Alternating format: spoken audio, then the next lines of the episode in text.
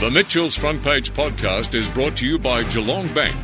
Listen live on 94.7 The Pulse, Mondays and Tuesdays from 9 till 11. Now, uh, we'll go straight over to Bev MacArthur, who is on the line because she's got an appointment in Ballarat that I have to let her go for at about quarter past nine. So, Bev, good morning. Thanks for being on the program. Oh, good morning, Mitch.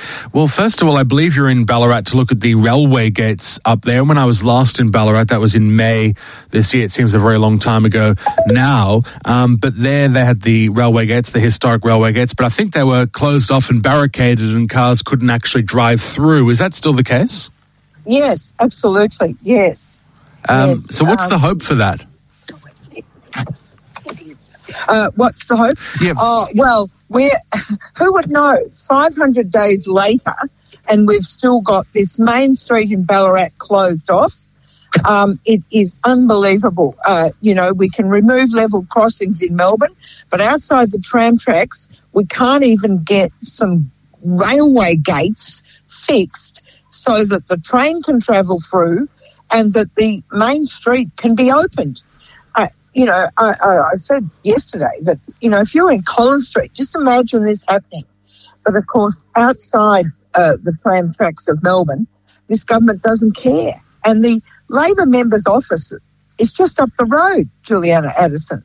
I mean, how, they, they would be able to almost look down on the bollards that close off the off the gates.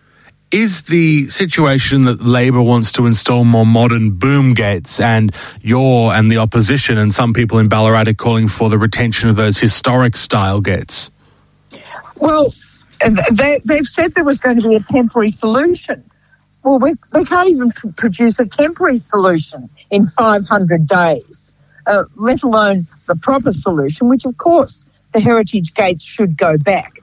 And in this day and age, when you can have a take a trip to the to Mars or somewhere, uh, we can't work out how we can actually work heritage gates to be properly uh, operating.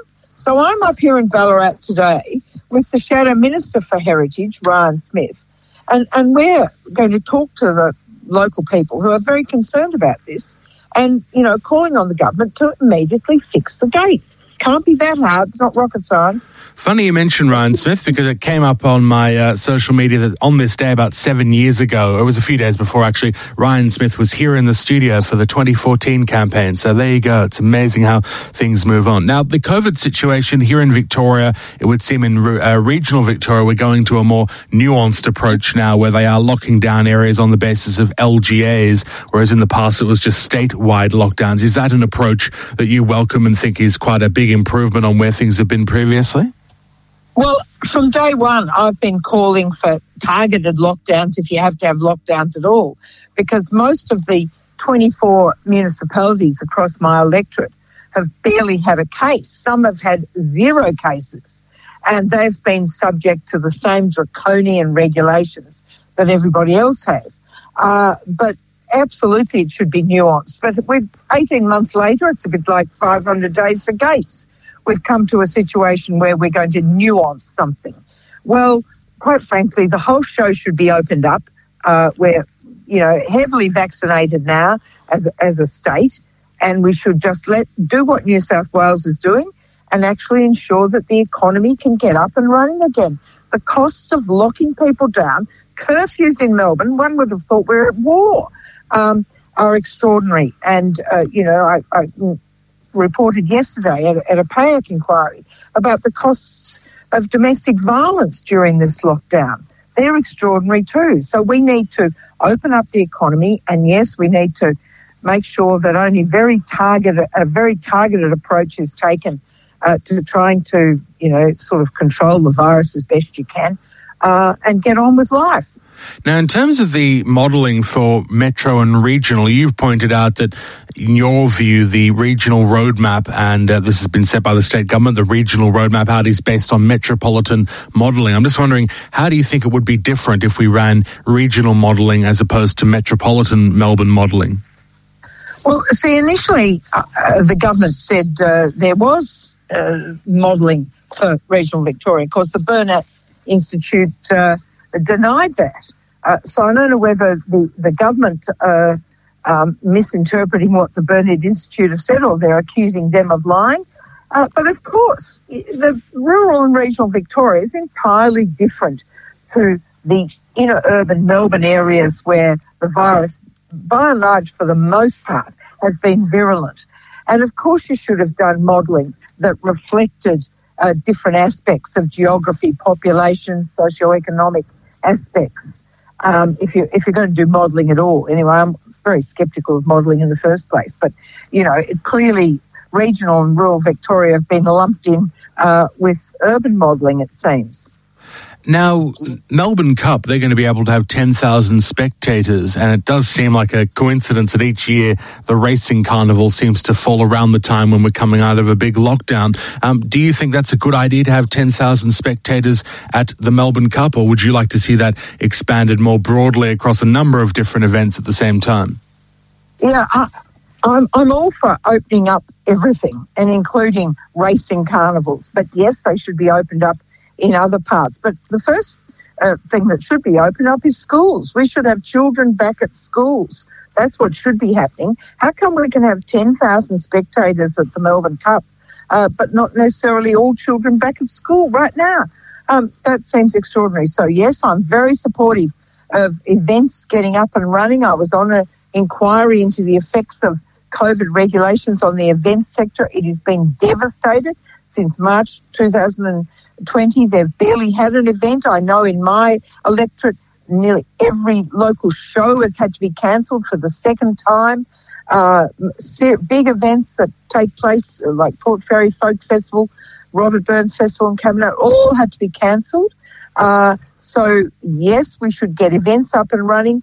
Uh, but actually, let's get children back to school first. What about the Service Victoria app updates? Do you like that approach the government's got where when you check into a location, it comes up uh, saying that you're vaccinated so they can actually run these trials of running events just for people who have been doubly vaccinated? Uh, well, well, let's see if they work. Uh, uh obviously, they're trials, um, so we'll have to uh, be very confident that they've got the right data that's going to pop up. I would hope uh, that you know somebody maybe of the same name doesn't uh, uh pop up on the uh, in, in, the data. I mean, sometimes I've heard of stories where you know the results from COVID testing haven't been accurate for the right person either. So you know these trials hopefully will tell us whether whether they're actually uh, any good at uh, producing apps and then sourcing data. Now, Luke Donnellan yesterday stood down, and there's potentially more information coming in the hearings that IBAC is currently running at this time. I'm just wondering should the average voter out there be concerned about allegations of branch stacking when it only affects the candidates that a party puts up? Isn't it more of an internal political parties issue? Well, it is an internal uh, party issue, but you know the, the Labor Party as we've, we've seen dem- demonstrated in New South Wales, seem to be very good at this. Uh, what they're not good at is running a state, and that's what I'm concerned about. Exactly, uh, we we we can't. Uh, you know, we're so far behind the eight ball in Victoria. We've got projects completely overblown, over budget, off time.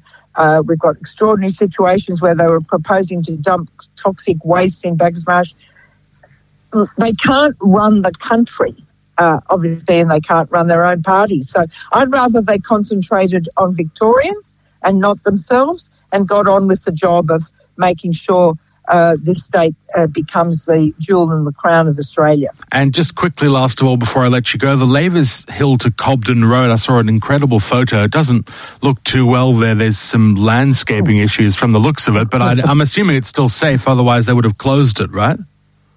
Well, it, it doesn't look safe to me, uh, Mitch. Uh, it, it's certainly unhealthy, that road.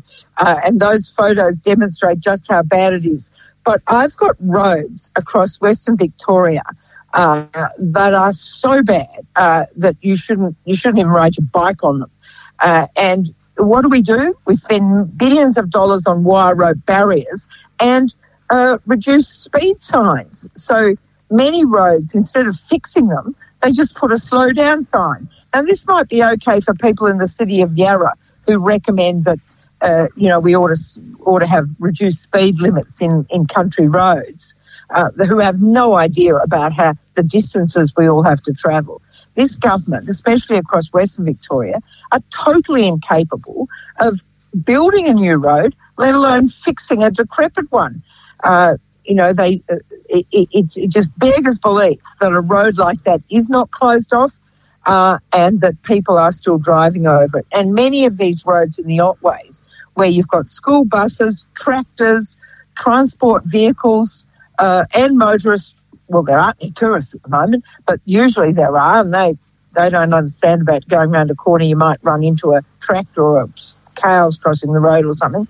Um, it is hopeless, and and that, this is just basic stuff that governments should be get right. It's just their day job that we all have decent roads to travel on, and we are severely disadvantaged outside the tram tracks. Well, thanks for being on the program. Enjoy your day in Ballarat. Talk to you soon. Thanks, Mitch. Bye. Thank you, Bev MacArthur, there, MP for Western Victoria. The Mitchell's Front Page podcast is brought to you by Geelong Bank. Listen live on 94.7 The Pulse, Mondays and Tuesdays from 9 till 11. Or search for Mitchell's Front Page on Facebook, Twitter, Instagram, or wherever you get your podcasts.